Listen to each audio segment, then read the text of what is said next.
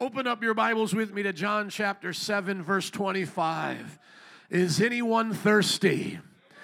Is anyone thirsty? If you've read this passage before, you know where we're going today. We're going to talk about Jesus calling out to the crowd Is anyone thirsty? Speaking about spiritually being filled with the Holy Spirit. In our first services, we are going through the book of John, verse by verse. Turn with me to verse 25 and look at your neighbor and say, You thirsty? you thirsty, sister? You sister or brother? Come on. I'm thirsty for the Lord. I'm not thirsting after anything else. I'm thirsting for Jesus. And how many know He satisfies every time? I normally don't make these promotionals for the shirts that we got out, but just because you might only be seeing the front, I got to show you the back. It says, When Satan attacks, the lion's got my back. So I just don't want to leave you guys guessing because you, you know, you'll be looking at the front all day. And then it says King of Kings and Lord of Lords. Just putting that out there. Amen. How many know He's the King of Kings? Lord of Lords. There's only one. We know him.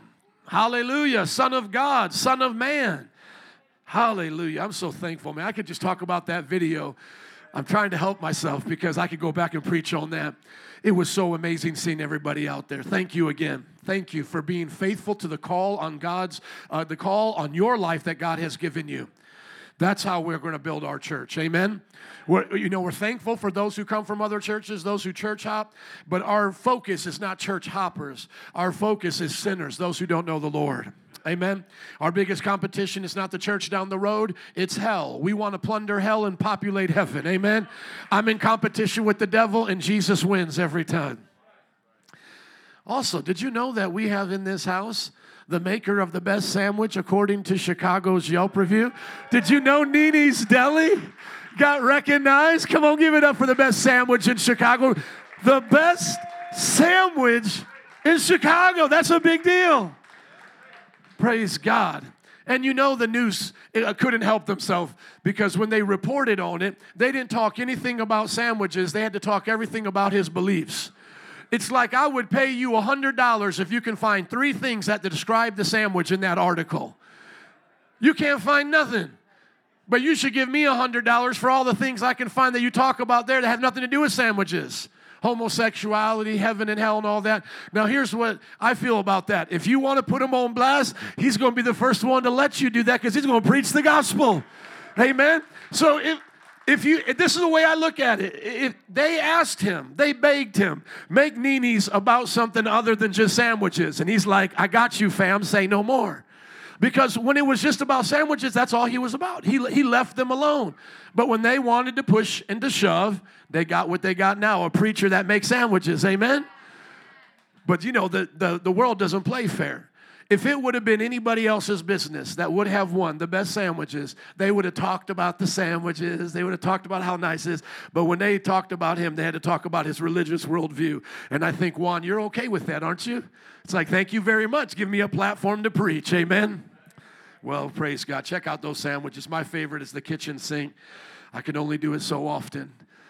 Man, the other day I saved up my calories because Adam wanted to be there, and I saved them up, and I barely got it down but it was good. John chapter 7, verse 25. Somebody say, Are you thirsty? Amen. Jesus has been in a debate with his brothers. He's been in a debate with the religious leaders. And now he's about ready to give them a lot more than what they asked for. And I thank God that he did it. He wasn't going to be intimidated by them. He is going to let them know his purpose and his plan for coming to the earth. And I thank God that he makes it so clear that even somebody like me can understand. At that point, some of the people of Jerusalem began to ask, Isn't this the man they are going to or trying to kill?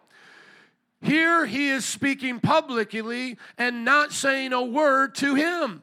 Have the authorities really concluded that he is the Messiah? So, at some point, we see the Jewish people are leading the confusion. At other points, um, uh, the Jewish leaders, at other points, we see it's just the crowd.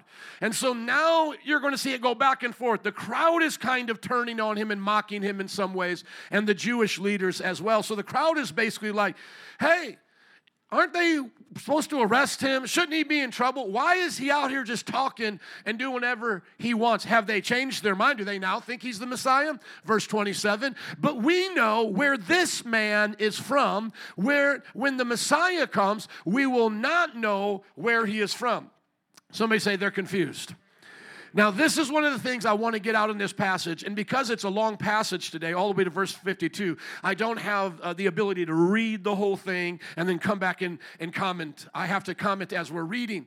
What I want you to see right here is that confusion will always surround the naive and they will use it as an excuse to not step into faith and belief. They'll say things like, Religion, it's so confusing. I mean, you guys say this, these others say this. Uh, we, we don't know what's going on. And they'll then act like that is a safe position and that if there were a God and there was a judgment to come, they could say on that day, I didn't know there was too much confusion. How can you blame me? You see, naivety is not a spiritual gift, and it's not something you should want. Naivety can lead actually to foolishness and rebellion. What we see here is that they're confused. They're confused. The crowd is confused about what Jewish leaders believe, and they are confused about prophecies about the Messiah. The Jewish leaders have not changed their mind. They still hate Jesus. Somebody say they're haters. Okay, they're still haters, but these people are confused, but they've only heard so much, right? So so it's almost like they're willingly ignorant, dumb on purpose. They're playing naive, but if they would have walked over and talked to a Jewish leader, a Jewish leader would have told them, "No, we're trying to kill him." Just like when people say, Muslims, Christians, you guys all believe the same thing. No, we don't. Have you talked to us? uh, we both think each other's going to hell. Seriously, and, and sometimes even Muslims, uh, or you know, like well-intending Muslims, will try to say like we're nicer than you. No, I'll show you in the Quran where they say you are the worst of all creatures. You're going to hell. You are a polytheist to them. Okay, the real Muslims who believe real Islam will tell you exactly what it teaches. Okay, so have you talked to them? Have you talked to the Jewish leaders? You confused people? No, no, no. We're just we're just confused and we're going to stay confused. And then when it comes to Jesus, they're confused because they're like, isn't there a prophecy somewhere that says when the Messiah comes, you won't know where he comes from? And it's like, no, it doesn't say that in the Bible. There's nowhere it says that in the Bible, but this is some type of a Jewish myth that they believed at this time. If you take one step to God, God will take one step to you, like a myth. Hello, somebody. You ever heard these kind of myths in Christianity? People believe them. So they are confused. They haven't talked to Jewish leaders, they don't know what Jewish leaders believe. So they're not really being true to their synagogue. They're not being true to their rabbi. They're not being true to Jesus because they're trying to get away from accepting Jesus as a Messiah based on wives' tales. Turn with me to Micah chapter 5, verse 2. The Bible clearly says where he will come from, the Messiah. Micah chapter 5, verse 2, also mentioned in our Gospels, says, But you, where does it say next after that? Bethlehem. Everybody say Bethlehem. Thank you. This is a prophecy before Jesus. But you, Bethlehem, Ephrathah, though you are small among the clans of Judah, out of you will come for me one who will be ruler over Israel, whose origins are from of old, from ancient times. John chapter 1, verse 1 says, In the beginning was the Word, and the Word was with God, and the Word was God. Here in Micah, it says, When this one comes to Bethlehem, his origins, his beginnings will be of old, of ancient times. Of the Father, they know the Father is the Ancient of Days. The Son of Man comes from the same time of his Father. Can I hear an amen? From eternity past before even creation. So going back to John, did they ask Jesus where he was from? No, they don't ask the Jewish leaders what they really think about him, and they're not asking Jesus, Jesus, where were you born? And if you notice, both of these groups have made their positions, or I should say, Jesus and the Jewish leaders have staked their positions, and the people are now between them, and they're staying dumb on purpose. I want to really emphasize this that so often you and I will see this in our uh, communication with people, and they'll try to act like everything is confusing, that there is no way to come to the truth, that all y'all say the same thing or a little bit different, or you know what, can't we all just get along? And they are not putting in the time and the work they need to do. If you asked me right now, you know, Joe, what do you think about biology? You know, what do you think about it? I would say, well, I don't know much about it. And then if you said, well, do you think the study of the knees is the same as the study of the elbows? I would say, well, I don't know. I don't really know. But how many know if yesterday, wakeboarding, I busted out my knee, I want to now know the study of knees? I'm not concerned about elbows. I want to go check out knees, right? Now, if an expert wants to tell me, well, they're the same, then let the expert tell me that. But if now I have a reason to get concerned about it, I'm going to put my time and effort to get knowledge. Everybody say knowledge. That's why the Bible says, Seek ye first the kingdom of God and his righteousness, and then all these things will be added unto you. A neutral position is a rebellious position towards God. For those to remain neutral is to be rebellious. It's one thing now, like I said, not to care or know the difference between elbows and knees.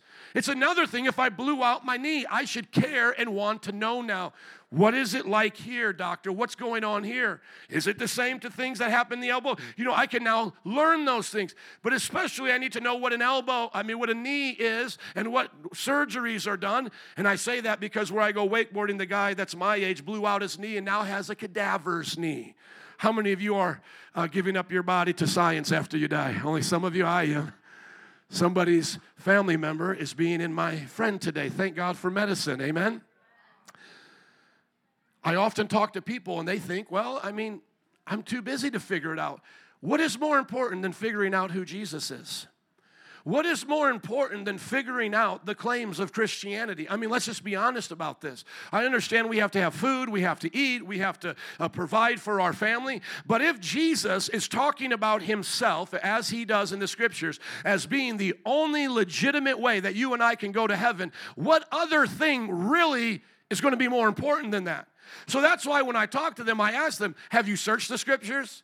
Have you gone to Bible studies? Have you taken times to study? Because if you don't, you're going to be held responsible for what you didn't do the sins of omission, the thing you knew you ought to have done but didn't do. Not only will God judge us on the sins of commission, the ones that we commit by action, He will judge us on the sins we did not commit, uh, the sins that we uh, should have avoided by doing something good. He'll judge us on sins of neutrality. The Bible says it like this He who knows the good he ought to do and doesn't do it sins. Can I hear an amen?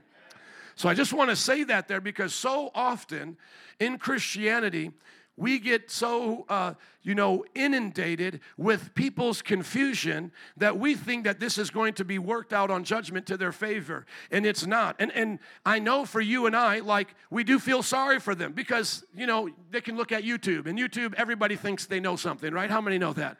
And you can go to facebook university and everybody seems to be an expert. Like i have a guy right now who's never gone to bible college challenging me on the words of hell. He doesn't believe in hell anymore you know? And it's like okay you've never studied this and you don't go to Bible college, but somebody over here on YouTube convinced you these words don't mean hell. So this is the expert, not the ones who have been translating our Bibles, not the King James translators who used hell, etc. You see, so everybody will find their own expert, and I know we feel compassion for these people. But before I move on from this point, I want everyone to get this. Jesus is not playing with them. If you notice, Jesus never comes out and says, Hey guys, I heard you're confused about where I was born. I was born in Bethlehem, by the way, in case you didn't know. Jesus never does that. You know why? Because Jesus said to seek him. Isn't that what Jesus said? Seek and you shall find. Ask and you shall be given. Knock and the door shall be uh, open for you. Jesus is not going out of his way to clear up their confusion when their confusion is based in their rebellion and in their idolatry of being neutral. They are idolizing the idea of neutrality. That's their God. Their God is neutral. Their God gets along with everyone. Their God doesn't take a stand. And of course, their God won't judge. And we can say back to them, Amen, your God will never judge because your God doesn't exist. The God of neutrality does not exist. The God of righteousness and who judges wickedness, that one exists. Verse 28 Then Jesus, still teaching in the temple courts, cried out, Yes, you know me, and you know where I am from. Notice that he leaves it from Nazareth. He doesn't even clarify Bethlehem because they knew that he came from Nazareth as well. I am not here on my own authority, but he who sent me is true. You do not know him, but I know him because I am from him and he sent me. Notice that language. He sent me. Jesus is always walking around with the divine prerogative that he has been sent here, that he has been given here, that Jesus has came here. That right there should have clued them into his divine nature. How did the disciples write the Gospels knowing how to fill in the blanks? Because they were the ones Jesus kept revealing these things to. That's how John could say, In the beginning was the Word, the Word was with God, and the Word was God. How would John know that? Because he had spent time with Jesus. How would Matthew in 223 be able to apply the prophecy of Bethlehem and the ruler from of ancient times to Jesus? How would we know in Isaiah, and let's go there, please, Isaiah 11 1 that Netzar from branch would be Nazareth, and this would be how we would know he would be called a Nazarene.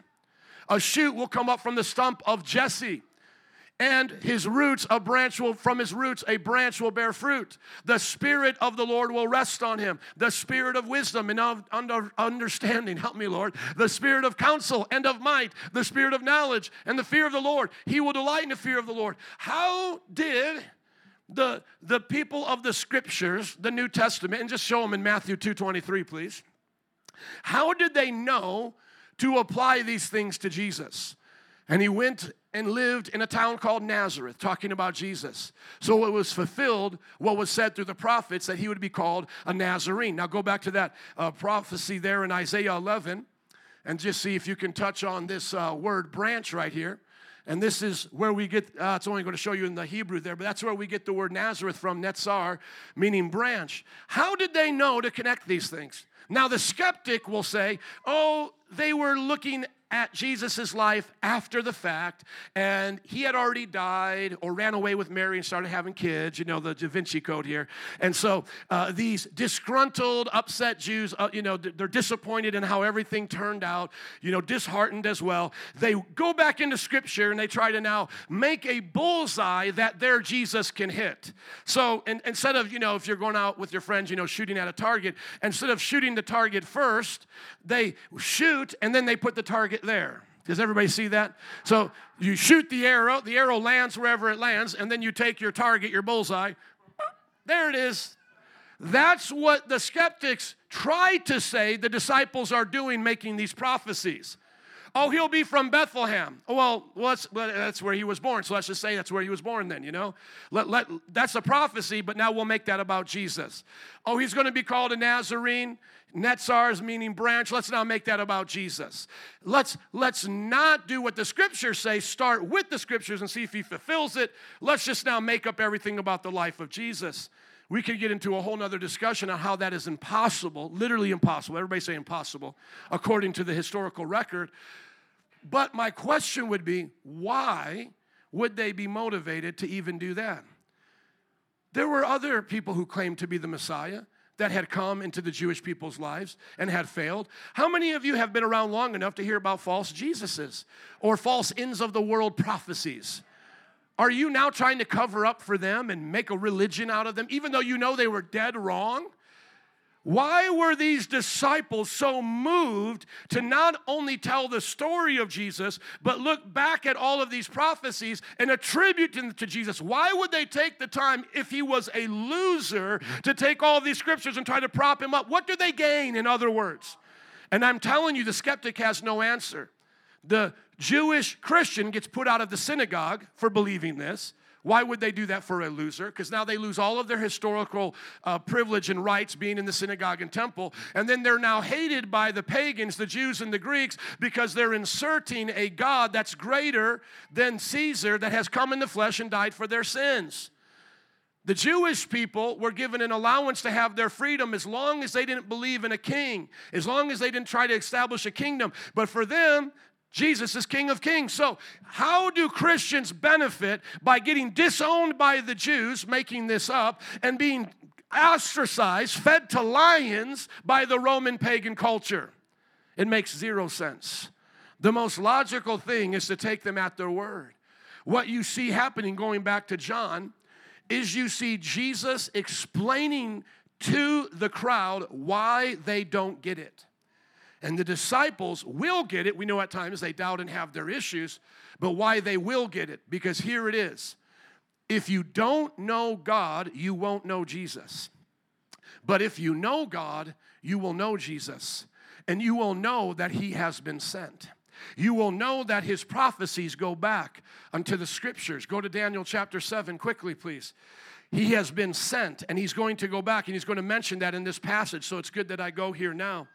In Daniel chapter 7, verses 13 and onwards, Daniel sees a prophecy hundreds of years before Jesus, one that is like the Son of Man coming to the Ancient of Days. See this in verse 13. In my vision, this is something he's seen spiritually. In my vision at night, I looked, and there before me was one like a what? Son of Man.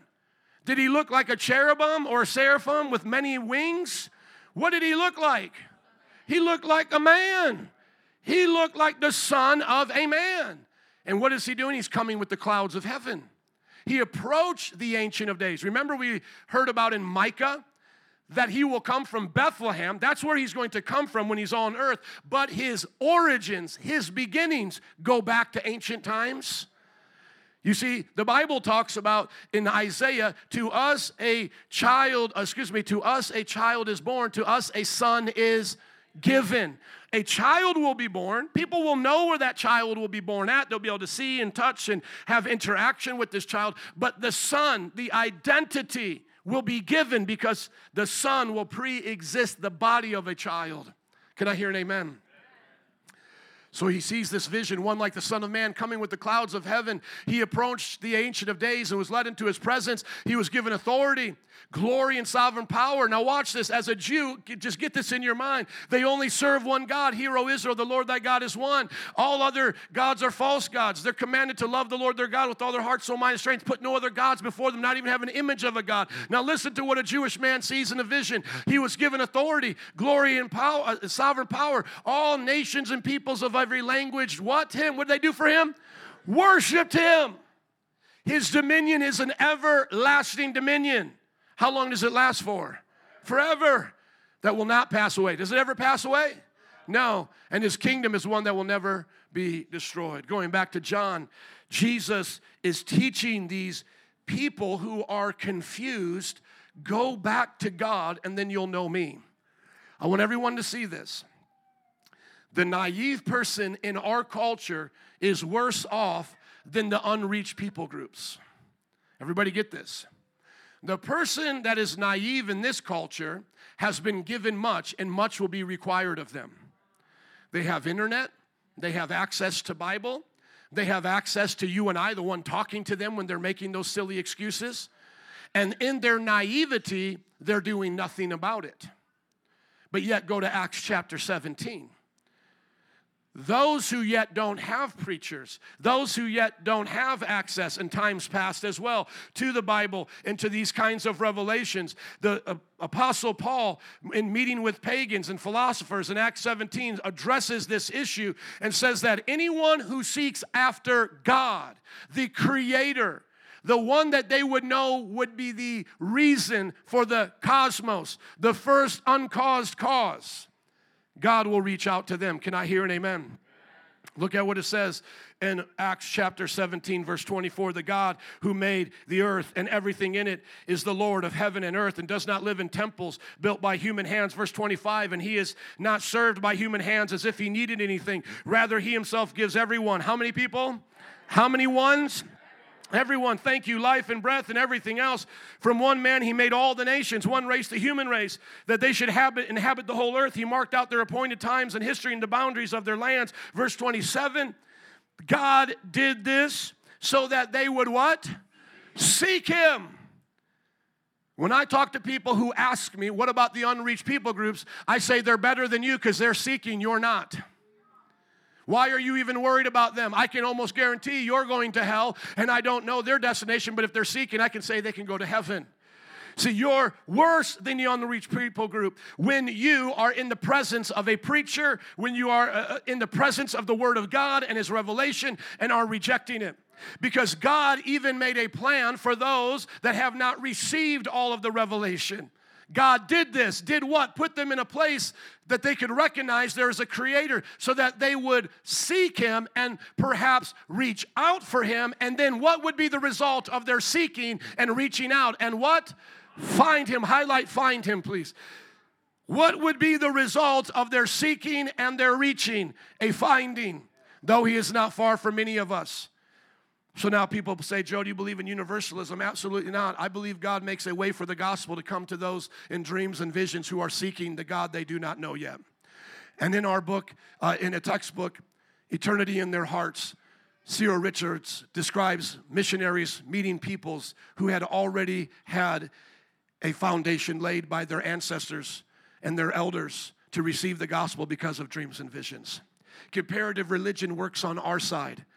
Comparative religion shows that they're all copies of the wrong of, of the original copy, and if it diverts from our original copy, then that makes it wrong. But many of them have kept those traditions and they're in the right, believing in one God, a code of morals, sacrificing to that one God, and even some had dreams and visions that the God uh, that they served had a son that would come and be revealed to them through revelation and spoken word. Can I hear an amen? It's up to you how you want to receive that.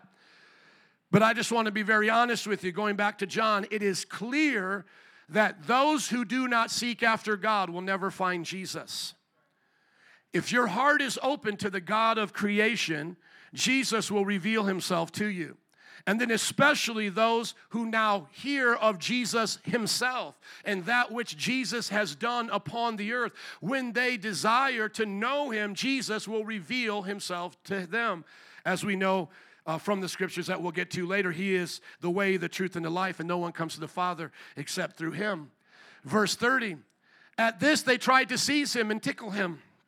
They wanted to start a tickle fight with him. They had a, so much fun with Poppy Jesus around. Jesus always got along with people.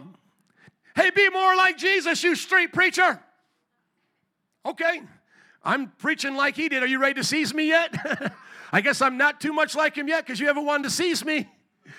But that's what they did with Jesus. This is our Lord and Savior. I cannot be any more Christ like than Christ.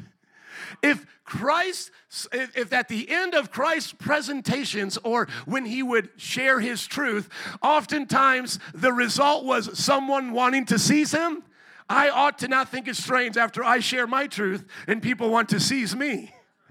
How many know in Chicago if they could seize Christians, they would? I mean, if they could take us like the one cartoon and grab us by the legs and poof, poof, poof, they would do that to us. Or no, it's not the cartoon, it's in um, Avengers when the Hulk takes Loki. Poof, poof, poof, poof, poof.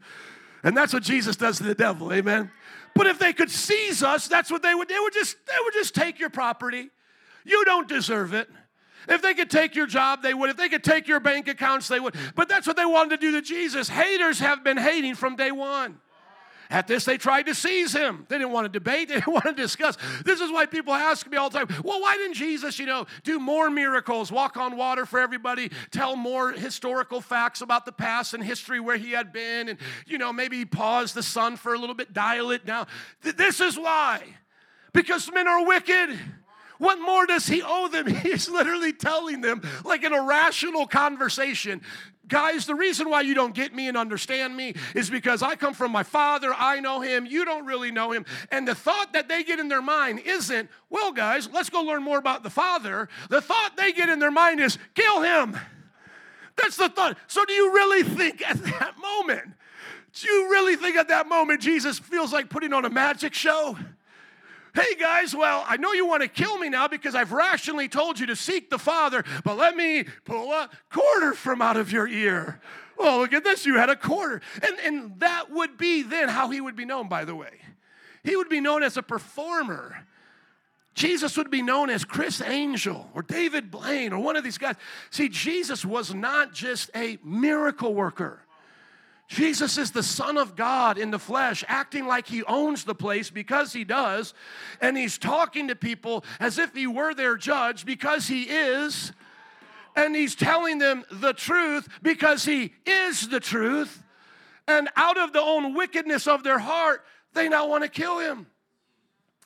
But they could not lay a hand on him because his hour had not yet come. Not only did people want to kill Jesus at the time of the crucifixion, they wanted to kill him all the time. If the Father did not give him supernatural protection, he would have died at any moment. He, his ministry would have been cut short. And so I want to say this to everyone here the Lord gives and the Lord takes away. Blessed be the name of the Lord. Would you trust the Lord with your life? Do not try to live a sheltered life. Live a wise life but do not try to live a sheltered life, for even the fear, fearful die. I'm going to say that again. Do not try to live a sheltered life, for even cowards die. We're not coming out until COVID's gone. Okay, is it gone yet? Are we coming out?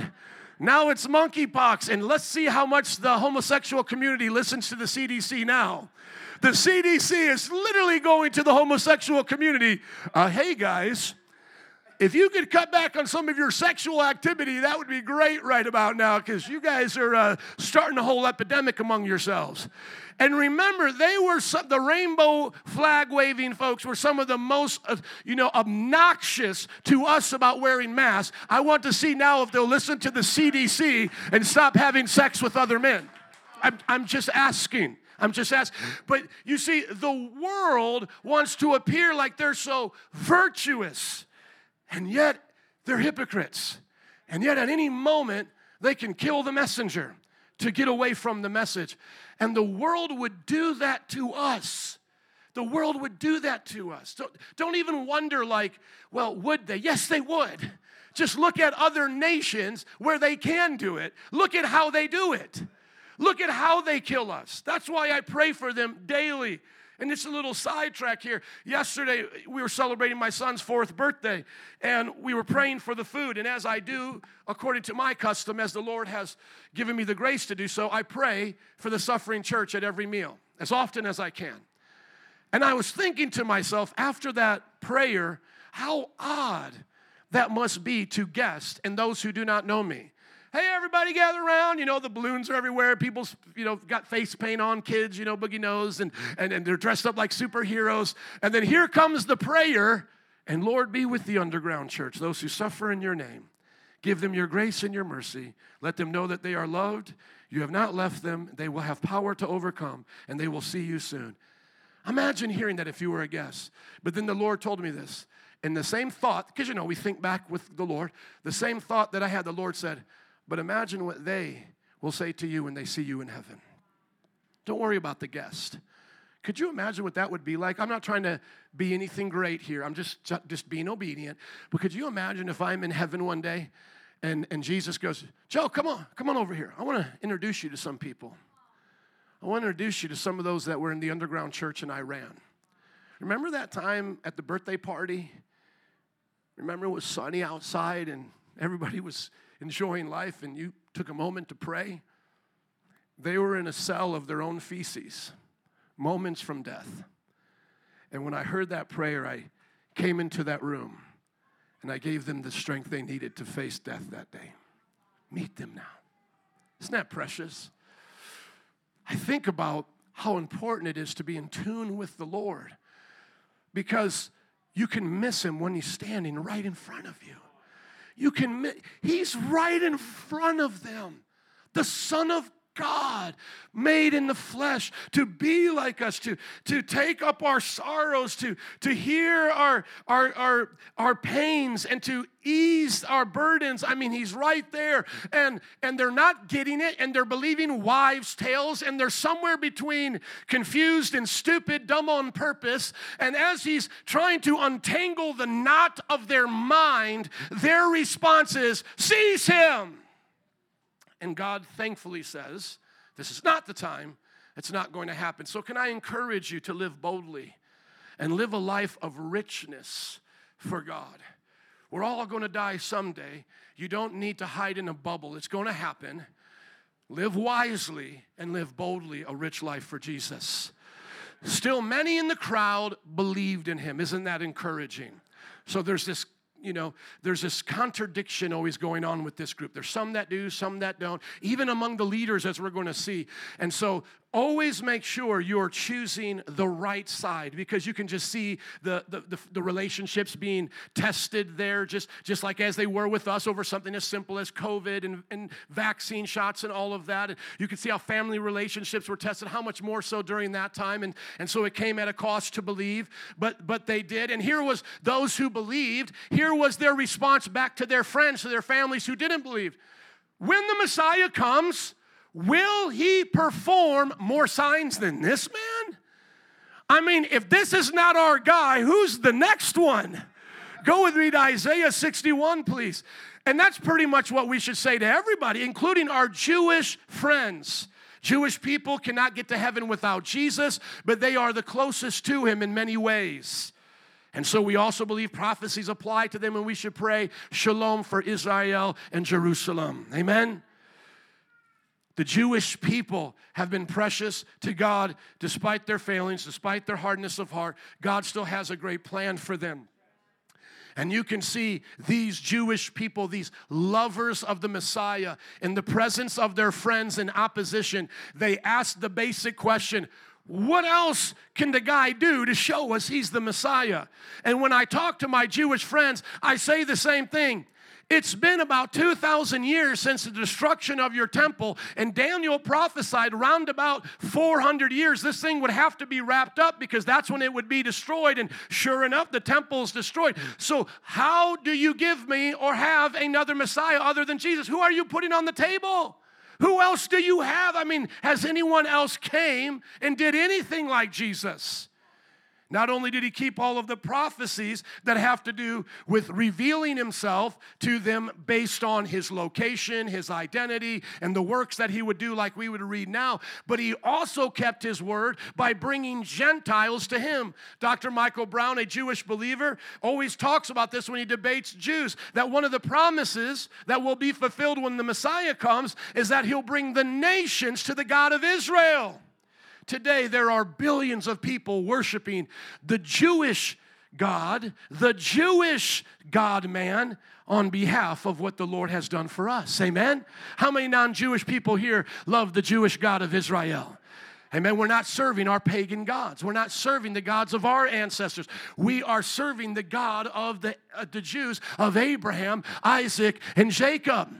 Not Mario, Tony, and you know, whatever that Italian guy is. Now, you know, you think of most Italians now being Christians, but you get my point. They used to be pagans.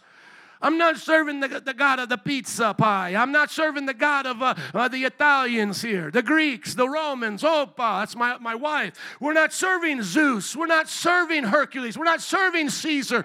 Jesus Christ is Lord. Hallelujah. That's why there is no uh, male or female, Jew or Greek, we are all one in Christ. Amen? So they brought up a great point. I think it's a great argument to still bring up to those who don't think the Messiah came. What else would you wanted Jesus to have done? Look at what it says he will do and what he actually did. Isaiah 61, 1 and onward. The Spirit of the Sovereign Lord is on me because he has anointed me to proclaim good news to the poor. Remember this in Luke 4, Jesus says this about himself. So let's stop right here. Was he anointed by the Holy Spirit? Yes. Did John testify that he saw the dove come down upon him? Amen. Did he proclaim the good news to the poor? Was he kind to the poor? Yes, he was. It says here that he was sent to bind up the brokenhearted. Did he bind up the brokenhearted? Did he go to where the hurting were? As we'll get into John chapter 8, the woman caught in adultery, was he there for them? Yes or no? Yes, he was. Did he proclaim freedom to the captives? Yes, those in captive to all kinds of sins and behaviors. Release from darkness for the prisoners. Did he talk about liberty and the year of the Lord's favor? Absolutely. Proclaim, uh, you know, uh, release from darkness for the prisoners to proclaim the year of the Lord's favor and the day of vengeance of our God. Did he talk about how God was going to come and judge? Yes, he did. And does he comfort all who mourn? Did he provide for those who grieve in Zion? Did he bestow on them the crown of beauty instead of ashes, the oil of joy, and so forth? Going back to John chapter 7, I love what those people say because sometimes the best arguments come from those who are not scholars, but just those who have common sense. Okay, I hear what you're saying. Uh, I, I get it, but like, who else is going to do more than this? like, we better take a moment to think about this because uh, uh, this guy's walked on water. He's fed us when there was about 10,000 of us. He's, he's healed a bunch of people. I know him. I've seen the healings happen. He's delivered old crazy one eyed Willie over there at the tombs, you know, naked and running around. Yeah, man, that guy's back in his right mind. Also, you know, he's, he's been teaching us the things of God. It's not like he's introducing us to another God. He's very clear that that God is his father. Like, what else do we want from him? Thank God there were people like that. And honestly, I want to ask you that same question. What else do you want from God? I talk to people like this all the time, like, oh, I just want more. I want more signs. I want this to prove. He died on the cross, rose again on the third day. Like, do you know anybody else doing that? Like, is there like so many people who have rose themselves from the dead that you're confused about which one of those to follow? Like, I don't know, you know, Tommy, you know, he died for my sins last week. He rose from the dead. I'm kind of thinking I'm going to go with him. Like, how many are doing that? They have statistically analyzed, that's why I said it was impossible to fake Jesus' life. They have statistically analyzed the possibility of Jesus even fulfilling like 30 of the 300 prophecies. You would have a better chance of winning the lottery like 10 times in a row than being Jesus. And things that Jesus would have no power over, like the Daniel prophecy of the 400 years, the Messiah coming before the destruction of the temple. Things that you can't just put a target around a shot that's already been fired. You have to have time on your side for that. Unless now we're inserting Jesus as a time traveling alien. No, he's pretty much fulfilling things that are impossible. Anybody else like that? Like, and look at the best attempts, and I don't mean this personally, though I hate error, but I love people in error. I love Mormons, but I hate Mormonism, okay? I love Muslims, but I hate Islam. Have you seen the others who are like running for second and third in this? Have you seen or heard of Joseph Smith? He is a bumbling idiot compared to Jesus. He is an opportunist taking parts of the Masonic Lodge, incorporating it into Christianity and a little bit of Lord of the Rings fiction that has never been proven true in any archaeology, and then claiming to have met an angel. Muhammad was a pedophile warlord that was demonized, having himself the confession that he wanted to throw himself off a cliff multiple times after he encountered, quote unquote, the angel Gabriel. No, it sounds like you met a demon that cross dressed like Gabriel and made you suicidal. And these seizures and fits and ringing in the ear, as he would describe how he got revelation, followed him the rest of his life. Have you ever even studied these other religions? Please, my friends, what else do you want the Messiah to do for you? Rose from the dead. That settles it. I'm with that guy. I'm following him. There's no one else like him.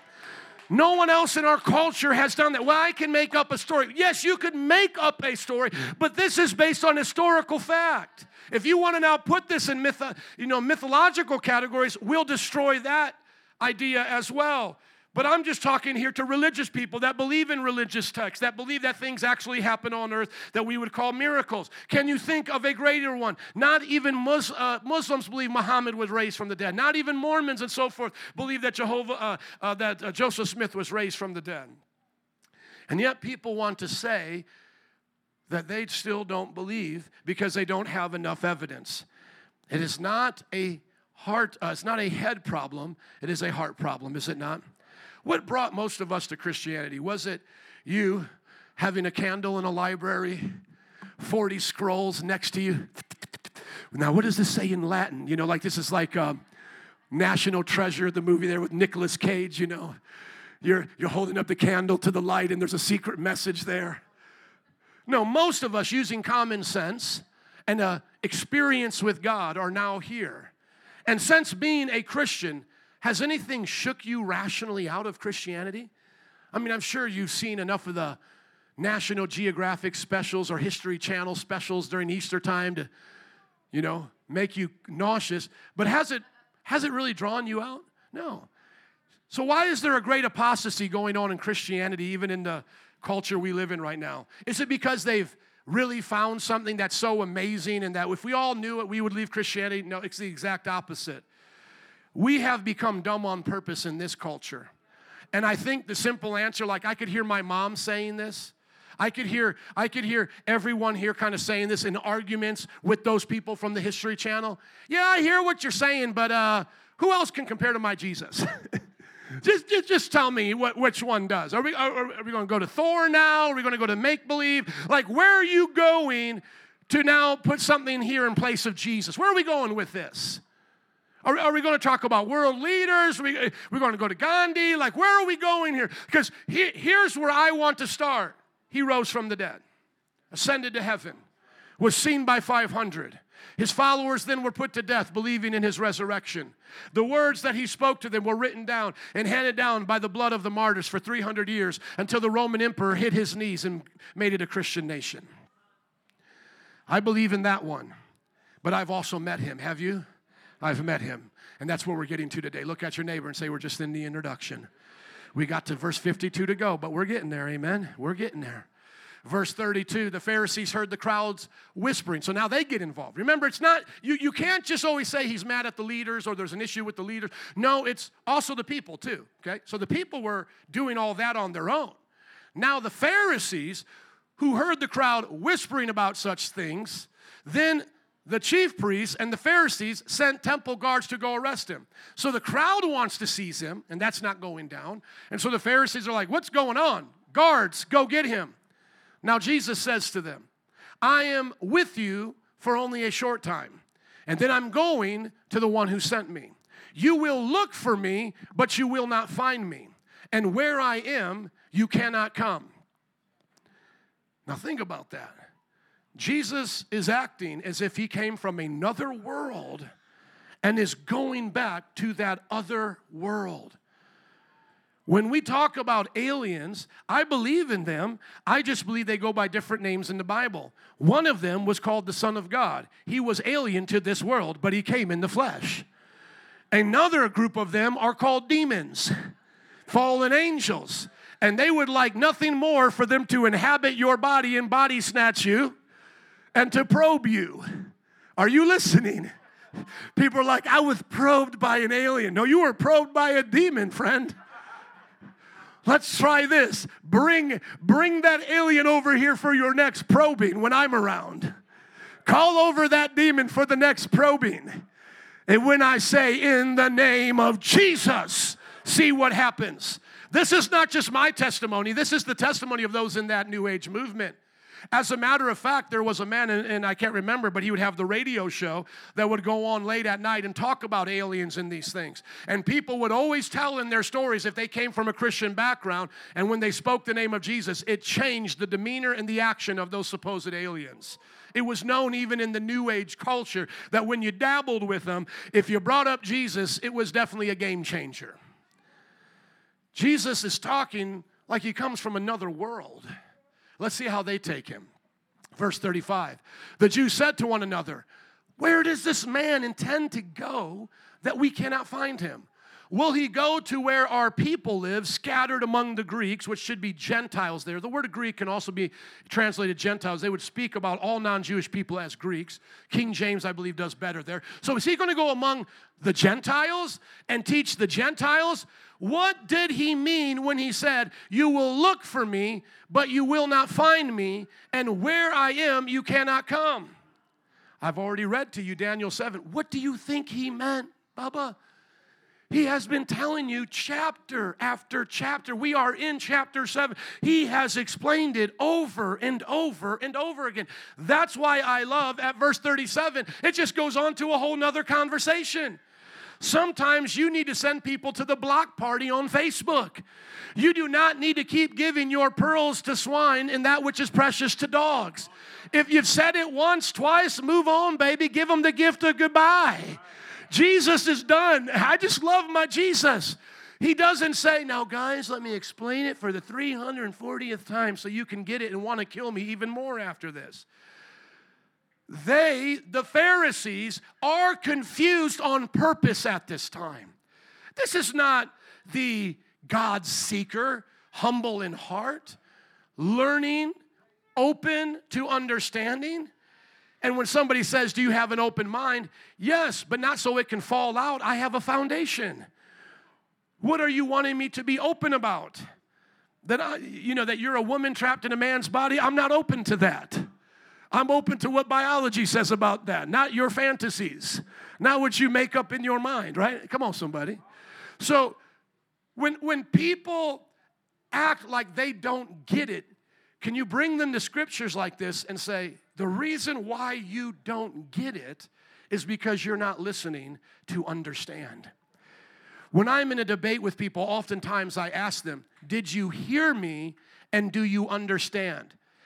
I can know that they didn't to the answer to that question if the answer to that question is, but, but, but, but, but, you didn't even understand that question. I didn't ask you if you agree. I did not ask you if you agree. I asked you, did you listen and understand what I said? Did you hear it? And could you repeat it back to me if I paid you $100 to convince me you understood my position? That's why when I discuss other religions up here, I do not do so as a religious bigot, acting as if I'm better than them, purposely misrepresenting them to make them look suspicious and evil to you.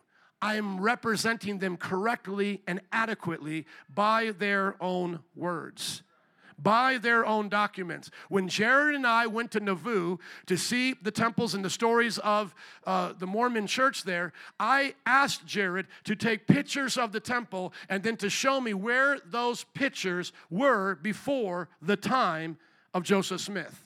And they were on Masonic temples Masonic lodges. Mormons used to take death vows in their secret temple ceremonies and only stopped when people started bringing in phones. You see what I'm saying here? I am not purposely trying to make them look bad. When I tell you that Muhammad was a pedophile, pedophilia has a definition in our culture to have sex with a minor. And of course, it's against their will. Aisha was six years old when she was given to Muhammad, and nine years old when the marriage was consummated with sex. He was in his 50s. By definition, not by simple disparagement, not by mockery, by definition, is this man a pedophile? Yes. So now, when it comes to our God, when it comes to how we serve the God of the Bible, are we intimidated by people bringing up their own weird ideas and questions? Not at all. But do you want to listen and understand? Do you want to listen and understand? Jesus had been explaining to them, He came from the Father. It was supposed to be obvious to where He was going and then they'll say it later on. And they still won't get it. And they'll guess what they'll want to do when they don't get it? Guess what they want to do? Take them out for lunch? Guess what the jews are going to want to do when they don't understand him the next time he goes into depth with them to, yeah they're going to want to kill him. It's not open up the bible. Oh now i get it. Let's go to no they're going to want to kill him. Is it is it any wonder that in our culture when we debate things on the matter of truth one of people's responses let's kill them. Let's seize them Let's hope they all get the disease that we're all afraid of and they die and we don't help them. Right? See, this kind of tactic has been around for a long time. Do not be intimidated by people who have, like, as one of their options as settling the argument is killing you. Don't be thrown off by that. That's what's happening around the world, approximately to 50,000 to 100,000, because we don't know all the numbers in Sudan. We don't know all the numbers in Iran. We don't know all the, uh, the numbers in, in these different nations. What they're doing to our Christian brothers and sisters right now. They're not lawbreakers, they're not hurting anyone, but they are torturing them, they are killing them because they don't want to listen and understand the gospel. The gospel is simple. Jesus Christ came to die for sinners, and who we are the worst. We've all been like sheep led astray. And he was seen among men crucified on that cross, buried and rose again. And it's that message that we have faith in. And by having faith in the person of that message, we are saved by grace, not by our own works that we should boast. That's the message. And so, anyone that contradicts that message and says they are a prophet or receiving revelation, by definition, are listening to a different spirit. And Jesus said these would be the signs of our end times, this would increase. Now look at verse 37, which I love. It just goes on, and now Jesus is going to bless us. Somebody say he's going to bless us. I'm not thinking about the crowd anymore, the confused crowd. I'm not thinking about the Pharisees causing trouble. Look at what my Jesus does. Somebody say, My Jesus. Amen. On the last and greatest day of the festival, the Feast of Booths, the celebration of God taking the Israelites out of the desert when they lived in tents into the promised land. This day they would bring libation, water offerings to the altar, pour it there into such large amounts that it would go from the altar down the steps of the temple out into the courtyard. There is water being poured out. It's like a fountain. They're bringing gallons of it and they're pouring it out and they're showing that water is going to come from the throne room of God Oh, come on, somebody. Go to Revelation chapter 22. It's also in Isaiah. We'll go there in just a moment. But let me just show you what they're doing a picture of right here. They're doing a picture of what heaven looks like the Father, Son, and the Holy Spirit. Then the angel showed me the river of the water of life. And like I said, this goes all the way back to the prophets, as clear as crystal, flowing from the throne of God and of the Lamb. There are not two thrones, the Father and Son share the same throne. And from that throne comes the Holy Spirit.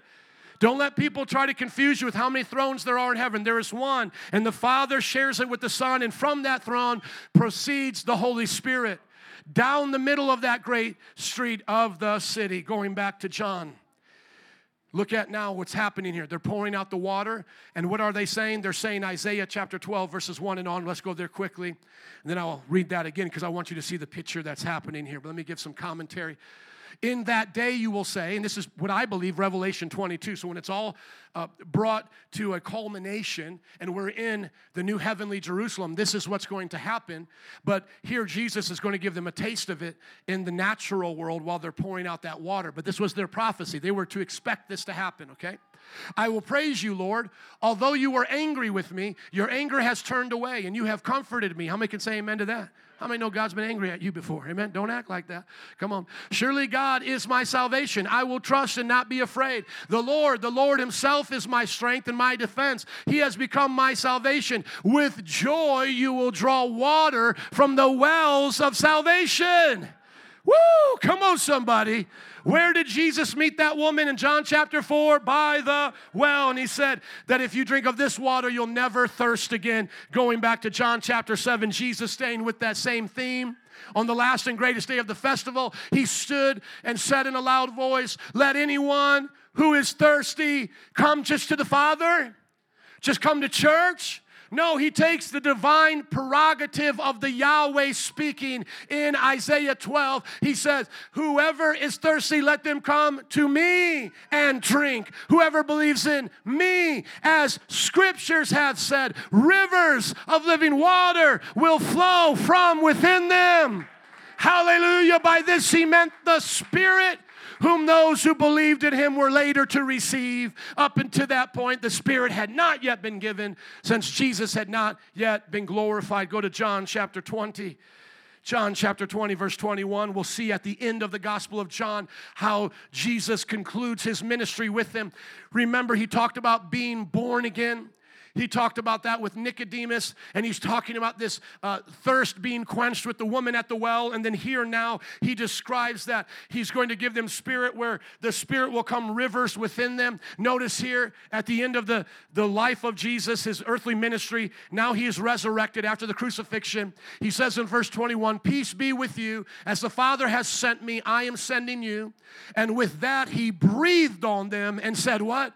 Receive the Holy Spirit. Now, before you go and do the Benny Hinn hot Cheeto breath on people, all y'all receive the Holy Spirit. You got it? No, we, we don't have it. We have whatever you gave us, though. And I don't think it was holy. Now I'm about ready to cough, amen. Lord, help me. See, you're messing with touching the Lord's anointing. that's why you're coughing. No, I'm not superstitious around here. Yes, you could breathe on people and try to do it that way, but that's not what's going on here. In the book of Genesis, the Bible says that he breathed into Adam, and Adam became a living soul. Before that, Adam was a sandman. Before the breath of God came into Adam, Adam was just a sandman. From the beginning of John to the end of John, we are told that the one who's been doing all of the creating, the one who's been walking and talking with us, is right here with us now. That's been Jesus. Jesus was Yahweh in the garden. Jesus was the one meeting, with Abraham before Abraham was ego eimi. I've been there, I am. He was the one that was given the prophets the word of the Lord. The word of the Lord came to me. We now know that wasn't a Bible with wings like Sesame Street coming down to talk off the pages. In the beginning was the Word, the Logos of God, and He was with God and was God, and the Word became flesh. And so at the end of John, we see the culmination of the Spirit being given in that same way. Here is our Creator now recreating being born again, giving us new life. Amen. John chapter 7, he said, If anyone is thirsty, let them come to me and drink. Go to Isaiah chapter 41, verse 17. The only one pouring out the water of the Spirit in the Bible is God Himself. There is no prophet given permission to contain the river and pour out the river. This alone would be evidence to anyone listening. He is making himself out to be God. He is the one saying, I turn on the faucet of the Spirit. The poor and needy search for water, but there is none. Their tongues are parched with thirst. But I, the angel, will answer them. See, Jehovah Witnesses say they only worship the Father as Jehovah, that Jesus is an angel. But Jesus said he's the one who gives out the water, did he not in John 7? And does not now the prophecy say that I, Jehovah, will answer them? So Jehovah must be a name shared by multiple persons the Father, Son, and the Holy Spirit, just like Wyrostic is shared by multiple persons. Are you listening? God is the Father, Son, and the Holy Spirit. But I, the Lord, will answer them. I, the God of Israel, will not forsake the needy, those whose tongues are parched. I will make rivers flow on the barren heights and springs within the valleys. I will turn the deserts into pools of water and the parched ground into springs. That's what Jesus does. Hallelujah. How many of you have been parched in your souls? How many of you have been so thirsty and you go to the world for drink and yet it's just like in the cartoons a mirage and you're putting more sand into your mouth instead of water? How many mirages have you gone to to quench your thirst but only come out more thirsty? Can I get an amen? From someone that knows what it's like to be thirsty. Someone who knows what it's like to be poor in spirit having no water to quench your thirst. When I was losing weight, I got obsessed with working out early in the mornings and not eating till my workout was done. I lost about 50 or 60 pounds, but then I ran into a little bit of a brick wall. My body got used to the amount of exercise I was doing. So I started pushing it further and pushing it further before I would eat my first meal. I started riding my bike 30 miles, no water, no food, and began to see stars on that bicycle. Can I hear an amen if you think you would have saw stars? There was one day, it was so hot, I couldn't hold on to my handlebars anymore like it was yesterday. I was dripping so much. You can ask my wife this and I almost fell off my bike. And I had water there just in case, and I had to take it. I cannot tell you in words what that water felt like the moment it touched my tongue. I can't even put it in words. Have you ever been that thirsty? Have you ever been to the point where you feel spiritually like if Jesus doesn't come, you can't move at all? When I came to Christ, I just want to be honest with you here. My story may not be your story. I came to Christ within inches of what felt like my death. I might have lived on a good life, who knows? I might have became a pilot or something like that or what, but I knew at that moment if I didn't get life, I would be lost forever. There was something so dramatic November 5th, 1995 that when I read a scripture like this that says they search for water, go up a little bit to verse 17 please. That they search and they find none. Like the man that was in hell saying, Tell Lazarus just to dip his finger in water and put it on my tongue. And they find none. I can say amen to that.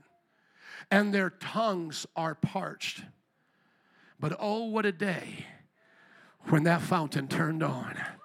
Oh, what a day when Jesus came like water to my soul. Is there anybody here that's taken a drink of the living water of Jesus Christ and your soul has been satisfied and now it feels like there's rivers, hallelujah, of the Holy Spirit? That every day when you come to those places of stress and you come to those places of despair, I would rather go through a hundred tests as a Christian and know I can jump in the river of God than to ever go through one good day of a sinner and not have the river. I said, I would rather go through all the tests of a Christian and know I can lap in as much as I want than to have the best day of a sinner living in drought. The best day of a sinner is in drought. But the worst day of a Christian, you're in the pool of God. As deep as you want to go, as much as you need. That's why when you see Christians go to funerals, they don't go the same way as unbelievers. That's why when you see a Christian have cancer, they don't take it the same way as an unbeliever. That's why when you see people go through the troubles of this world as a Christian, they're going through it on the rivers of God, being carried by the current of the Holy Spirit. I'm not saying that we will not have problems or trials and tests, but He will deliver us from them all. And through them all, He will be with us, graciously giving us His power and His presence. Going back to John quickly now in closing, Daryl, would you come, please? Up until that point, the Holy Spirit had not been poured out. Since the day of Pentecost, the Holy Spirit has been poured out. Can I hear an amen? So, for those who are here today, before I go into the historical narrative to close out this passage, let me give the altar call and what I'll be talking about as we dismiss in prayer. That if you're here today and you do not have salvation, you do not have the Holy Spirit, you are parched, Jesus bids you to come. He wants to fill you. He wants to give you all the good that you need. And then, if you are saved and you would say, I have a relationship with the Holy Spirit, let those rivers flow through you by the baptism of the Holy Spirit. Because we see those same disciples in John who had the Spirit given to them for regeneration, then received the baptism in Acts chapter 2. I do not believe those are contradictory accounts. I believe they literally received regeneration that day when Jesus breathed on them. And then Acts takes uh, uh, starts off with Jesus taking off to heaven and then sending the baptism of the Holy Spirit. And notice in Acts 1 and 2, nothing of the Holy Spirit's uh, function in those passages is about regeneration. It's you shall receive power when the Holy Spirit comes on you. And when the Holy Spirit came on them, they spoke in other tongues as the Spirit gave them utterance. It doesn't say they got born again and stopped, you know, doing bad things and got saved. No, that happened the day Jesus breathed on them. They were regenerated, able to live holy in the righteousness of Christ. It was in Acts chapter 2 that there was that second work of the Spirit. So, can you go to heaven without speaking in other tongues and being baptized in the Spirit? Absolutely. You can be regenerated and go to heaven. It just won't be as much fun. It's fun having the power of the Holy Spirit whooping on the devil, being his evangelists and his, uh, his martyrs, his witnesses. Amen? Even to give our lives for him. Go on to verse 40.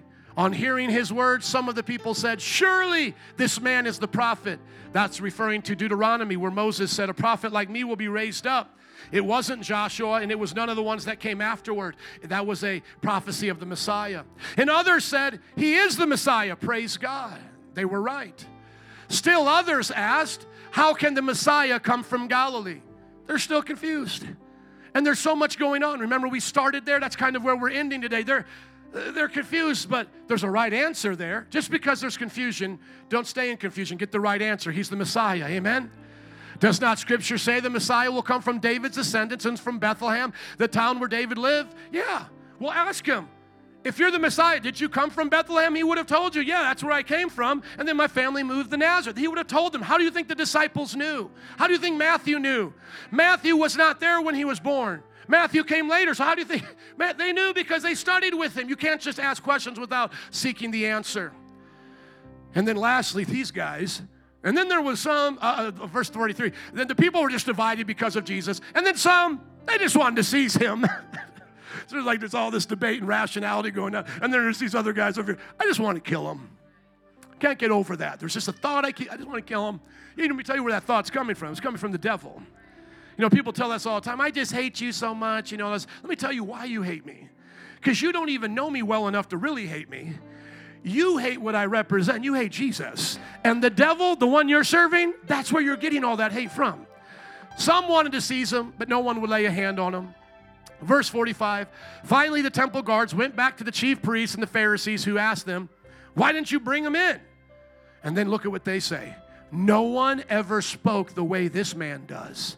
I love the ways the guards reply. And remember in John 6 where the Catholics try to say we're going to eat literally Jesus' body and blood? What did we say the body and blood of Jesus represented there?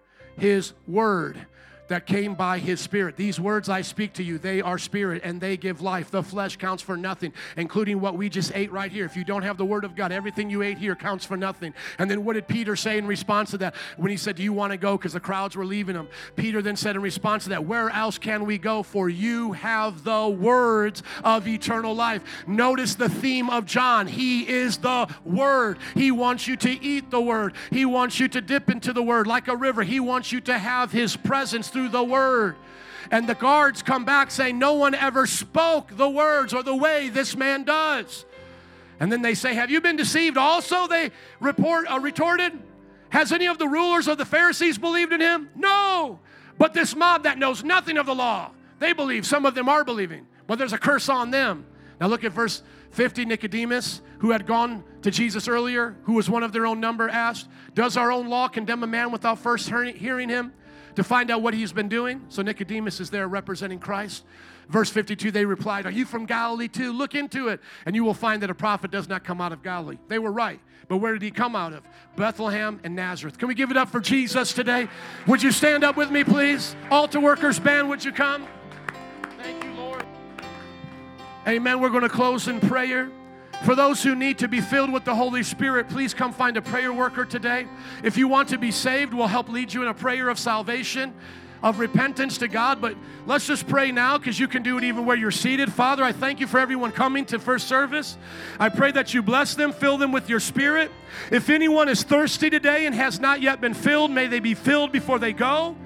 Lord, I pray that they'll see how good you are, that you love them and you have a plan for them. And for the rest of us who have been saved and filled with your spirit, Lord, I pray that we'll get in those rivers more and more and more and more every day that we'll let those rivers flow on our jobs, to our families, to our friends, to our enemies, and to our frenemies. Lord, make us a spout where the glory comes out. Hallelujah. I am a teapot.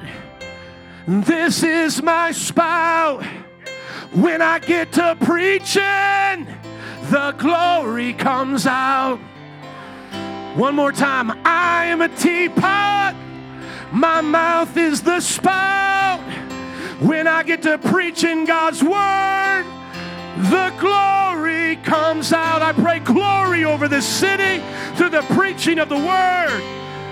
I pray that the glory of God will be seen in your families as you preach the word, husbands and wives, to your children, to your children's children. I pray as we leave this place, the glory comes out as we preach because there's rivers. There's rivers. Father, send us from this place, but never from your presence to bring people to those rivers. As you begin to come for prayer, can someone say amen? Amen. You are dismissed. The rest can pray and worship. Have a wonderful day, a wonderful week. We're going to ask that you would go through the side. The band is going to worship. Feel free to come on up for anything prayers of healing, deliverance. Otherwise, God bless you. Thank you.